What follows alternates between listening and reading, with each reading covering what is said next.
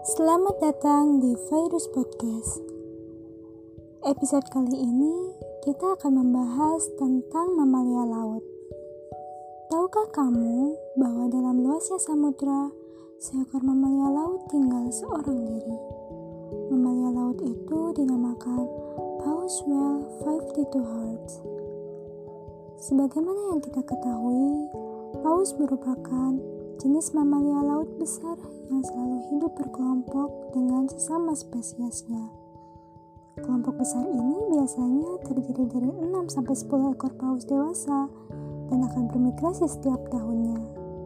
Tetapi, berbeda dengan paus kesepian ini, paus kesepian ini ditemukan pertama kali oleh seorang peneliti biota laut bernama Dr. William Watkins.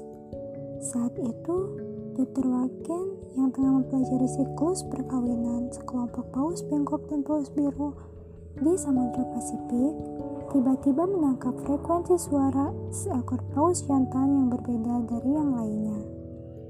Paus jantan itu menghasilkan suara nyanyian pada frekuensi 52 Hz, di mana frekuensi ini lebih tinggi daripada frekuensi paus normal, yaitu sekitar 12-25 Hz. Hal yang membuat pilu adalah tidak ada satupun paus yang mendengar atau merespon suara paus itu. Berdasarkan catatan penelitian milik Dr. Watkins, peneliti menduga perbedaan frekuensi suara inilah yang membuat paus itu sendirian, tanpa kawanan.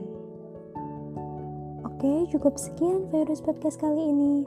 Terima kasih telah bergabung dengan saya untuk episode kali ini. Sampai jumpa.